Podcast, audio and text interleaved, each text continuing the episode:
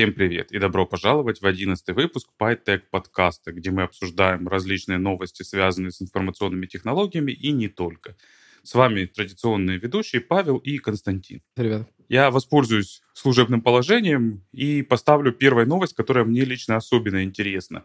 Гвидо Ван Россум, создатель и благодушный диктатор языка Python, который уходился и вернулся на свой пост – в, недавно в докладе на Python Language Summit рассказал план увеличения производительности языка. Оптимизации начались еще в версии 3.10, которая выходит в этом году, и они будут продолжены в 3.11, которая запланирована на следующий год. Команда разработчиков хочет достичь в среднем двухкратного роста производительности в версии 3.11. С 3.12 планируют, кстати, добавить just-in-time компилятор, который будет применяться для, изначально для небольших участков кода, а уже с 3.13 они будут расширять область применения и улучшать возможности по трансляции в машинный код. В целом, в сочетании с активностью по разработке новых возможностей, тот же Structural Pattern Matching в 3.10 и несколько обновлений в предыдущих версиях, это дает такое полное ощущение того, что язык переживает э, почти новое рождение. Очень прикольно, что Гвида возвращается. А напомни, а почему он уходил? Там была очень интересная история с моржовым оператором. Если не ошибаюсь, это в 3.9 версии, по-моему, его добавили, или в 3.8, точ- точно не помню.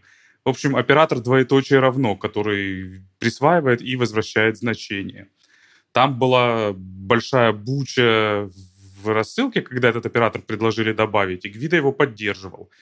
И причем буча там была такая, очень слабо аргументированная. Основной аргумент был чуть ли не «не хотим оператор двоеточие равно», потому что он напоминает Паскаль.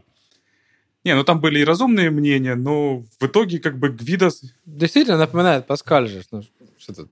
Ну, скажем, вряд ли да. это плохой, как это, довод против. В общем, э, Гвида тогда сказал, что я все-таки тут благодушный диктатор, поэтому вот я постановляю, что давайте мы этот оператор таки добавим. И после этого там на него вылилось несколько ушат не самой хорошо пахнущей жидкости, и он сказал, что я уже глубоко пенсионер, я не хочу во всем этом участвовать, давайте вы как-то дальше без меня, а я уже пойду как бы э, там на пенсию отдыхать и так далее. Но потом ему на пенсии стало скучно, он вернулся на работу в Microsoft, э, и, в принципе, наверное, Microsoft сейчас главный как бы контрибьютор в развитии Python, потому что там их плагин Visual Studio Code очень продвинутый. Ну и в целом там, то есть они двигают эту разработку вперед достаточно активно. Странно, что это Microsoft, а не Google. А, а сколько вида лет? Да, как сказал, пенсия. Ну, это, это пенсия, потому что выбрал просто там все уже сделал или или по возрасту? Нет, ну по возрасту ему, если я, я могу очень сильно ошибиться, но, по-моему, ему 60 с чем-то было. То есть mm. Python же на самом деле mm-hmm. старый парень. язык. Он появился где-то еще в 90-е, причем чуть ли не в начале. Это уже звучит как старое, да. Он же, кстати, работал в Google какое-то время, скажем, и как раз там он развивал Python. Но потом, видимо, Google решили сделать ставку там на Go и другие свои языки, и он перешел в Dropbox. Угу, угу. Э, ну, вообще интересный курс на э, улучшение производительности э, в два раза. А два раза это получается на э, 3.11 на следующий год, да? Да, ну это в среднем, типа, цифра такая, скажем. Ну да, я понимаю, я понимаю. Когда мы говорим о производительности языка, то мы ну, чаще всего имеем в виду синтетические тесты там, тех или иных э, конструкций. А мы, ну а тормоза обычно не там. Тормоза обычно, что там, база первая, да? Следующий за ним всякие там косячные реализации, э, где там сложность алгоритма э, не учитывается. И где-то внизу списка уже, собственно, сам язык.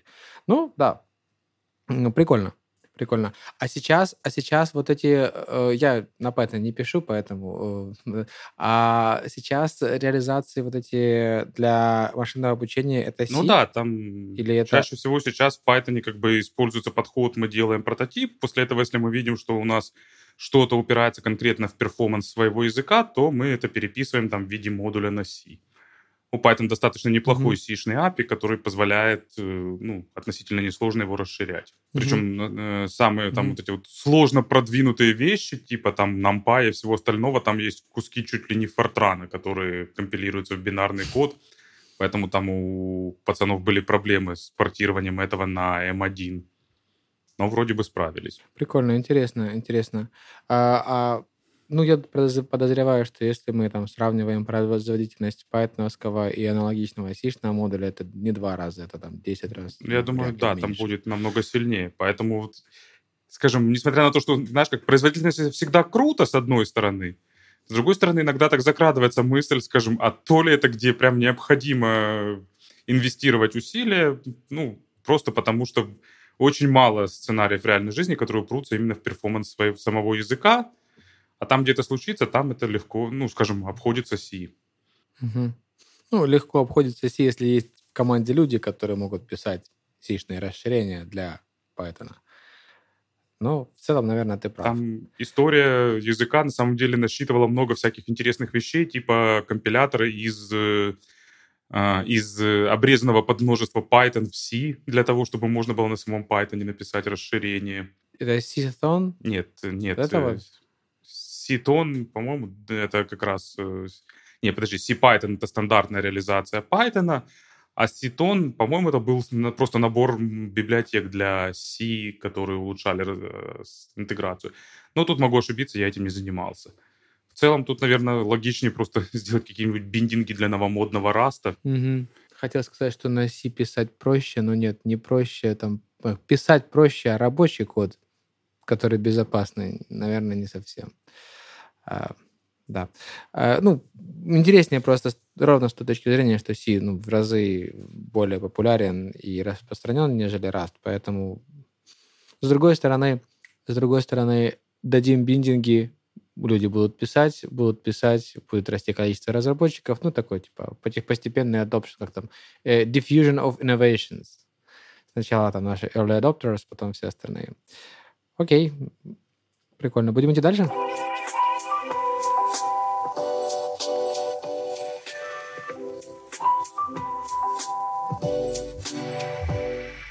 Наша следующая новость о том, что вышла новая мажорная версия известного редактора Sublime Text за номером 4, в которой разработчики решили немного сменить модель лицензирования. Теперь лицензия действует не в рамках одной мажорной версии, как это было раньше, а на протяжении трех лет, в течение которых купивший редактор будет получать все обновления. И хотя текстовый редактор все так же можно использовать бесплатно, э, он довольно пассивно рекомендует покупку лицензии – Комьюнити встретил этот факт неоднозначно, посчитав его некоторой формой э, интеграции подписки.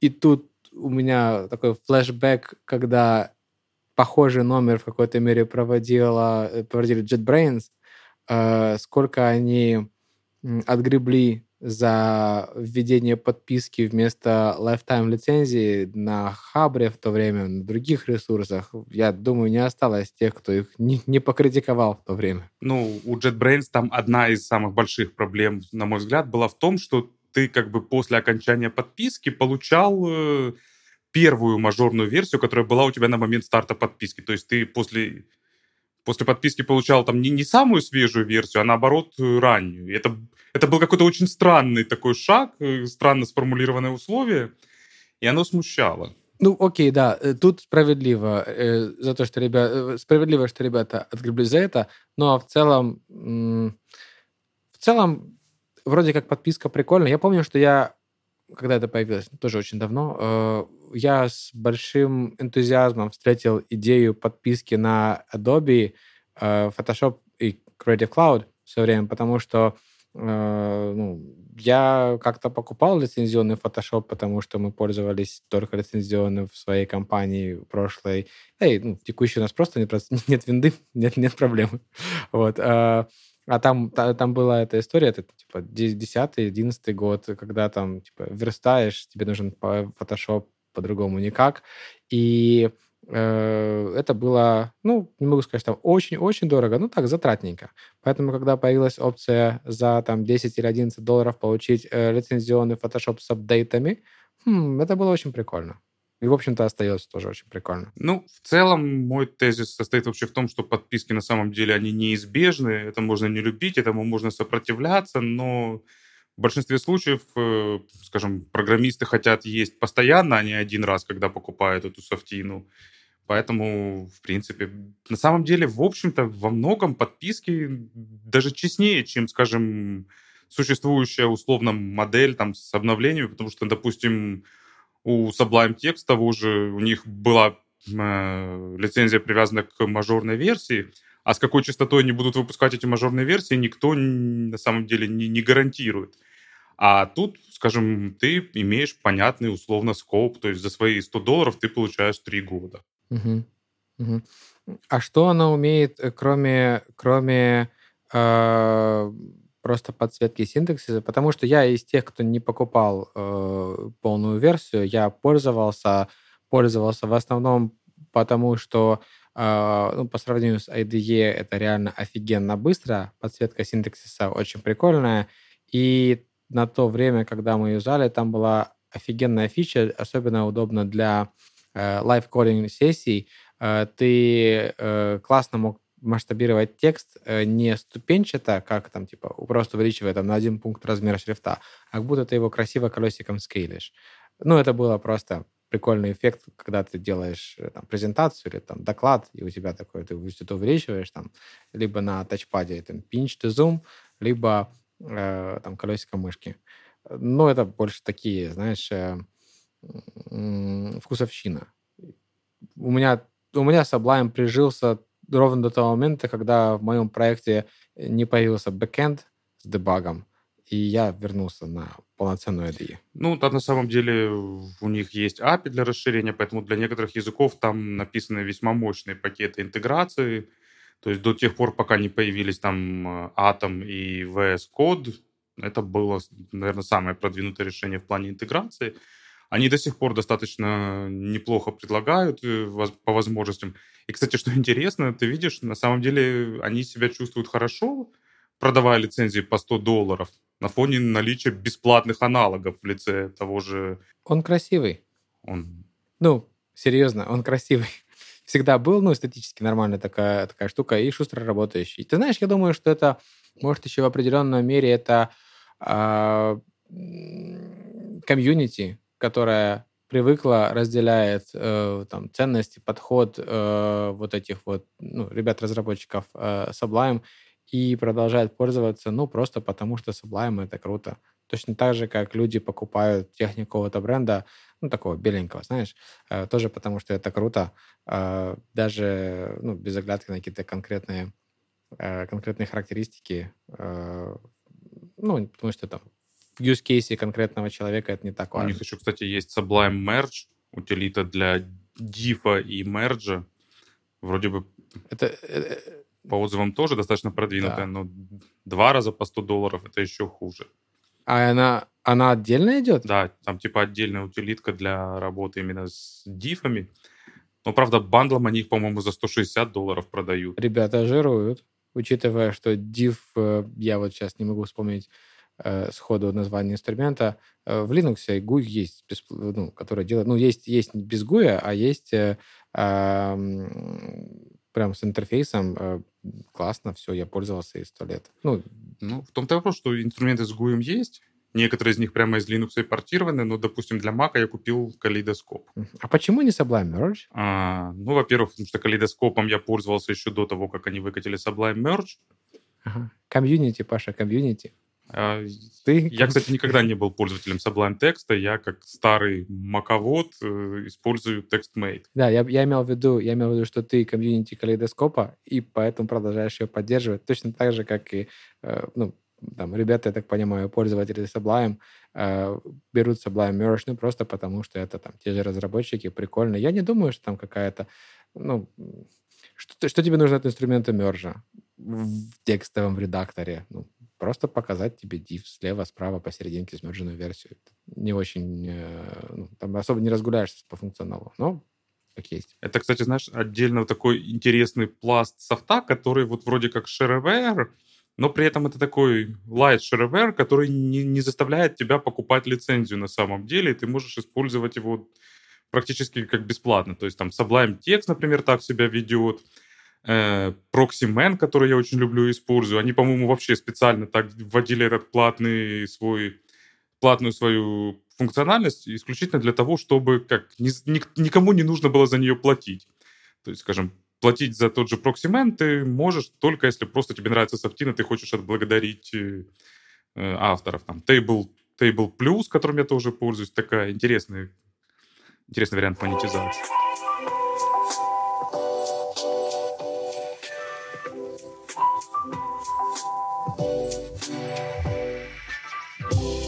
Окей, перейдем к э, нашей следующей новости. Э, в Евросоюзе решили бороться с дезинформацией. Э, в принципе, момент, скорее всего, настал. Дезинформация в интернете вышла на тот уровень, когда она реально угрожает жизни и здоровью людей. Планируется разработать кодекс по выявлению и противодействию дезинформации, который будет готов к сентябрю этого года, а применять его планируют начать где-то со следующего года. Э, одним из самых интересных моментов этого плана является то, что привлечь к борьбе планируют EdTech-компании. Э, по идее разработчиков э, комплекса, кодекса, дезинформация не может быть источником прибыли. Так что, скорее всего, игрокам рынка рекламы предложат демонетизировать тех, кто будет заниматься распространением дезинформации. Чиновники Евросоюза также надеются, что в борьбу включатся и представители соцсетей, и порталов. Ну, тут такая есть интересная связанная новость. Я тут, у меня даже, наверное, две. Ну, сначала первая, это вот Facebook недавно опубликовал отчет о деятельности Coordinated Inauthentic Behavior Networks, ну или, проще говоря, фабрик ботов. И топ-5 стран, отранжированных по количеству выявленных вот этих сеток и фабрик, выглядят так. Россия, Иран, Мьянма, США и Украина. Что особенно забавно, Украина есть сразу в двух рейтингах. И стран, которые влияют на других с помощью ботов, и стран, на которые влияют. Кстати, во втором рейтинге мы занимаем второе место, уступая лишь США. И, наверное, не уходя в дебри политики, причины, причины и источники очевидны. Угу. Сами создаем и сами же на себя влияем, да? Ну, не только сами. Там да. есть еще другие ну, места ну, в этом рейтинге. Да, ну, ты знаешь, э, вообще э, э, практика борьбы с Э, распространением или использованием музыки без э, э, прав на нее в интернете показало, что демонетизировать видосы, ну, YouTube тут я, я это имею в виду, это очень действенный, очень действенный метод. Там есть свои нюансы, назовем это так, ошибки работы алгоритма и прочее, прочее, но э, идея скажем так, по сути, идея норм. Э, исполнение сложно представить также норм, в принципе. А, ну и, знаешь, обвинять тех-компании в том, что... Или возлагать на них ответственность э, за то, что э, кто-то распространяет фейки, ну, come on, чуваки, мы просто рекламу показываем. И уж, и уж, кстати, в чем точно нельзя обвинить топовые техкомпании, так это в том, что они как-то неправильно или плохо отсматривают э, объявления или креативы, которые, ну, которые, которые в них курсируют. Там очень жестко с этим. Нет, там вопрос же на самом деле не в обвинениях. Там вопрос в том, что, скажем, от них ожидается, что они просто помогут в этом. Не буду показывать рекламу в ущерб себе для того, чтобы... Для того, чтобы что? Ну, там бренд safety, бренд safety, забота о рекламодателях. То есть там Google в свое время этим вопросом очень сильно резко озаботился, когда от него там решили уйти Coca-Cola, Nike и все остальные с YouTube, когда оказалось, что их реклама крутится на каналах там всяких Хизбаллы, ИГИЛа и прочих. Ничего там. Это TXT. Это они и, и Apple TXT вроде бы это же те механизмы, да, которыми сейчас это регулируется? Нет, сейчас это регулируется самим Гуглом. На Ютубе там ты прямо жестко ты когда заливаешь видео, ты прямо жестко отмечаешь, там, какого типа контент у тебя присутствует. Там разные градации, там нецензурные слова, жестокость, э, политика и прочее. То есть как бы ты должен добровольно э, в этом, скажем, как, добровольно о себе заявить и на основании этого принимать решение монетизации. Ну и плюс там, конечно, иногда ты проходишь там рандомные проверки, насколько ты соответствуешь в этих заявлениях тому, что... Да. Насколько ты честен. Насколько честен, да. А, вообще, вообще, э, с одной стороны, я не отрицаю, э, ну, тут сложно отрицать э, распространение фейкового контента и вред от него. А для меня была забавная новость. Я читал исследование насколько эффективно сейчас социальные сети борются с контентом. Спойлер, неэффективно. И когда погрузились и начали разбираться в том, а почему же так происходит, выяснилось, что э, механика того, как это устроено, э, в принципе не может работать с точки зрения этого, ну, взаимодействия между людьми. Это выглядит примерно так. Там, Вася читает пост, э, который не соответствует реальности, но Васе он нравится по любой причине. Или, или не нравится, это не важно. Он важно, что есть какая-то эмоциональная реакция. А потом Вася говорил, ты знаешь, Вася, а, а пост неправильный. И поскольку у Васи уже есть эмоциональная привязанность к тому контенту, который он прочитал, неважно, правильный или неправильный, а, его первая мысль состоит не в том, чтобы сказать, хм, точно, я был неправ, а ну, несколько в других действиях. Точно так же и э, там, что там, опровержения всегда расходятся гораздо хуже, чем фейки. И просто люди не хотят слышать, что они были неправы, поверив тому или другому. Да, даже если пост там отмечен как абсолютная дезинформация, то, скажем, многие просто воспримут это как построят на, вокруг этого очередную теорию заговора. Сло... Или так. Сложно да? убедить в своей правоте людей, которые пью, пили отбеливатель для борьбы с коронавирусом. Э, ну, есть еще другая часть спектра. Вот э, э, там, в индийский офис Twitter в Дели недавно заходили спецподразделения индийской полиции, чтобы вручить извещение руководителю офиса. Визит спецназа э, был после, через три дня после того, как Твиттер пометил как манипулятивные сообщения нескольких представителей правящей партии BGP, JP, в которых э, те критиковали главную оппозиционную партию китайской Индийский национальный конгресс, э, Индийского национального конгресса. И вот где здесь грань? Где вот отбеливатель, а где... Ну вот видишь, а ты говоришь, что борьба с э, дезинформацией неэффективна. Вот, видимо, Твиттер очень успешно поборолся с дезинформацией. Или нет. Ну, мы же... Смотри, э, я веду к тому, что здесь может быть та же самая проблема, что... Э, когда это было? Во время 2014 года, 2015 года, не помню, когда Украина получила свой офис э, Фейсбука, который э, отсматривает, и получила ли вообще, которая отсматривает сообщения. По-моему, не, по-моему, не получила. Не получила. Ну, в общем, ты понимаешь, ну, да. о чем я, да, что вот э, э, э, принимают решение о том, правильно или неправильно, соответствует, точнее, или не соответствует политике сети посты те люди, которые, в общем-то, заинтересованы в том или ином исходе. Здесь ситуация похожа. То есть я не, не, ну, ни в коем случае не упрекаю Твиттер,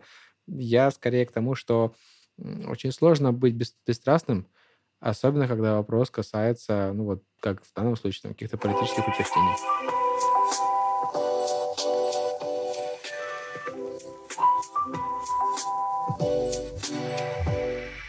Наверное, на такой чуть-чуть пессимистичной ноте перейдем к следующей новости.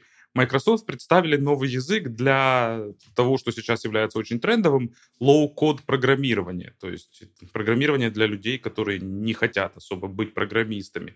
Э, язык назван PowerFX. По словам создателей, вдохновение, вдохновение они черпали в формулах Excel. И меня это немножечко пугает. Кроме того, они представили интересный инструмент на основе GPT-3, который позволяет преобразовать описание задачи на английском языке вот в этот вот код на PowerFX. Некоторые СМИ уже подхватили новость и предвещают скорую кончину профессии программиста. Ну, если не вообще, то как минимум для тех, кто занимается рутинными задачами, вроде того, что у нас принято называть формошлепством. Я э, не помню, когда это было, два года назад э, была демка такая замечательная, что ты пишешь... А нет, э, по-моему, то ли ты рисуешь, да, ты рисуешь э, UI, а э, тебе э, нейронная сеть пишет HTML-код.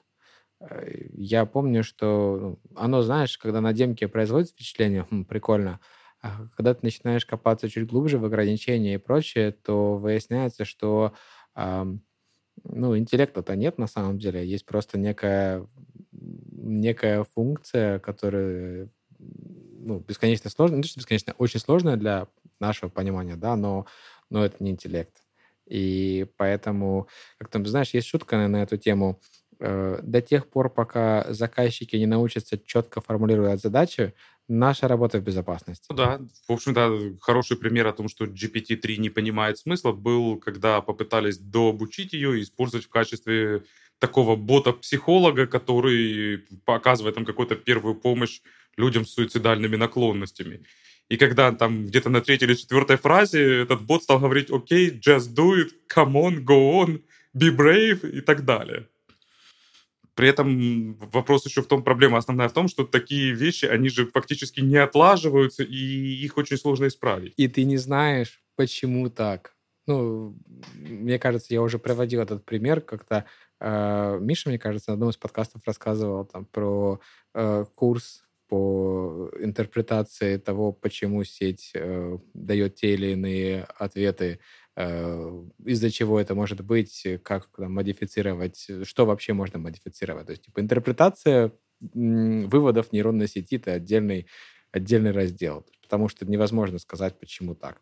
Э, ну, это, это из более нового.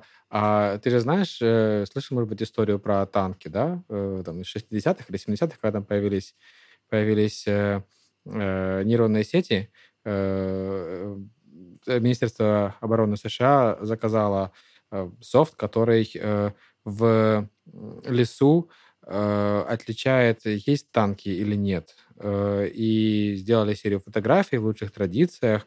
Э, лес с танками, лес без танков, обучили нейронную сеть, сеть сошлась, все супер. Начали испытывать, не работает. Начали копаться, выяснили, что, оказывается, с танками лес был солнечный день, а без танков пасмурный день. Вот сети научилась. Солнечный день и пасмурный день, но не Нет, танки. ну я думаю, что это или это было не так давно, потому что нейронные сети это буквально с нами там лет 10 практически. Может, 80-е. Да нет, А ну, больше, больше нет. Это, это, это, вот, э, это относилось именно вот к, к этим идеям. Помнишь, это были однослойный перцептрон, восьми- двуслойный, то есть такие примитивные, 80-е примитивные сети. learning это был до нейронных сетей, там были вот эти вот всякие classification trees, linear regression и другие методы. А именно нейронные сеточки это вот изобретение последних 10 лет. То есть как бы теоретический аппарат для них был где-то еще в 90-е там создан и написан, но железо того времени, даже то, которое есть у проклятой американской военщины, оно его просто не тянуло. Поэтому вот только пос- последнее время, когда у нас появились видеокарточки. Проблема таких нейронных сетей в том, что GPT-3, она, в принципе, огромная, и там даже для маленькой сетки проблема понять, почему она там дает тот или иной результат порой, а для такой огромной это вообще какая-то будет сложная задача. Но тут вопрос в том, что, скажем, она может начать давать неправильный результат далеко не сразу. В непредсказуемый момент, да. Это, это э, собственно, есть одно из э, интересных ограничений э, нейрона. Сюда классно вы подошли новости про Теслу и, эм, и автопилот, но мы, мы точно выйдем за рамки выпуска. Иногда, кстати, забавно, что люди обвиняют нейронные сети несправедливо. Твиттер же разобрался вот в тех вот обвинениях, что их э, алгоритм, который выделяет ключевые, э, ключевой фрагмент на фото для обрезания, подвержен э, расизму и сексизму, что он типа белых мужчин выделяет намного чаще. Они разобрались, оказалось, что там отклонение буквально в пару процентов. Так что иногда, иногда как раз нейронки, алгоритмы работают адекватно, а люди от них ожидают чего-то не того. Но на всякий случай Твиттер отключил вот эту автоматическую нави- кропалку наведения, поэтому теперь ты должен кропать фотку сам, и как бы нет лопаты, нет проблемы.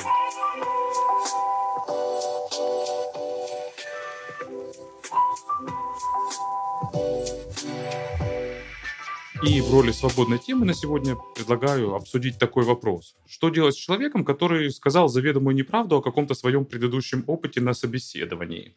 Естественно, при условии, что его взяли на работу, и претензий именно по работе к нему нет. Все зависит от того, а есть ли претензии вне работы. Э, Ну вот там только что ты говорил про расизм, сексизм и другие проявления неэтичного а, поведения на работе. Нет, Ну, мы, мы не будем уходить в ту историю, когда Google наняли, наняли специалисты, ой, Apple наняли специалисты и уволили его через полдня. Потому что А, потому что он написал э, сексистскую книгу, полную мизогонии и чего-то там еще. Там, М, Окей. при, при том, что, скажем, в книге, в общем-то, он это подавал в сатирическом ключе, то есть как бы условно высмеивая, но это был такой его point. Но многие это восприняли серьезно, не уловили сарказма, и он проработал в Apple там что-то в районе половины дня.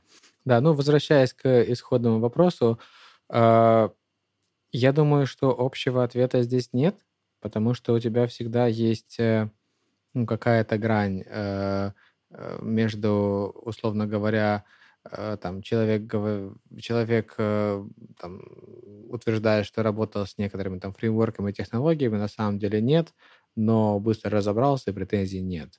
А совершенно другое, если там на, в, предыдущей, в рамках предыдущей работы были какие-то серьезные нарушения комплайенса, безопасности, да неважно чего, ну, что-то, что повлекло, повлекло или могло повлечь за собой очень серьезные последствия, и сейчас э, претензий по работе нет, ну, ровно потому, что ситуация, похоже, еще не наступила.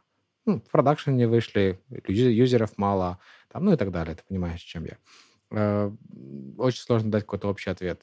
Целом, если мы не, не, не, не, ну, на мой взгляд, если мы не углубляемся в такие вещи, да, ну, нормально, что там, кто не приврет на собеседовании, особенно если, ну, ты понимаешь, что, ну, кто будет проверять каждое слово? Никто. Ну, это невозможно. Я, я как-то слушал собеседование, не собеседование, интервью, э, по-моему, фаундера Codility. Это инструмент для э, такого проведения, проведения автоматического э, кодингового интервью. Там тебе дают задачки полчаса и вперед. Вот. Э, так вот, он, он беседовал с, честно говоря, не помню должность, э, head of recruiting какой-то, ну, не, не всего Гугла, а там какого-то, может, юнита в Гугле. И там был вопрос о нами менеджеров, и вопрос был такой, что, окей, понятно, вы можете как-то провалидировать хардскиллы, задачки, вопросы, а вот э, как вы делаете вывод э, ну, о его менеджерских способностях или ее? А она отвечает, что э, ну, мы спрашиваем, там, как вы поступали в тех или иных ситуациях, отталкиваемся от предыдущего опыта, от того, что человек рассказывает. А откуда вы знаете, что это правильно? Ну, говорит, мы не знаем. Мы, мы, мы, мы ну, там смеется говорит, ну, мы верим людям. Вот. Конечно, есть какие-то там кросс-чек, референсы и прочее, но ну, ты не можешь никак застраховаться от этой ситуации и просто принимаешь ее, там, пробуешь дальше, если претензий нет, проблем, проблем нет. И какого-то каких-то странных фактов о предыдущей работе также не выявляется, которые могут заставить тебя пересмотреть решение. Ну, работаешь, как работаешь. Ну, думаю, на этом позитивном выводе мы заканчиваем сегодняшний выпуск. Темы были интересны, было очень интересно пообщаться. Спасибо. Оставайтесь с нами. Следующий выпуск будет еще интереснее. Четыре раза слово «интерес». Это, это значит, значит, будет прикольно. Хорошо, ребят, спасибо всем. Пока.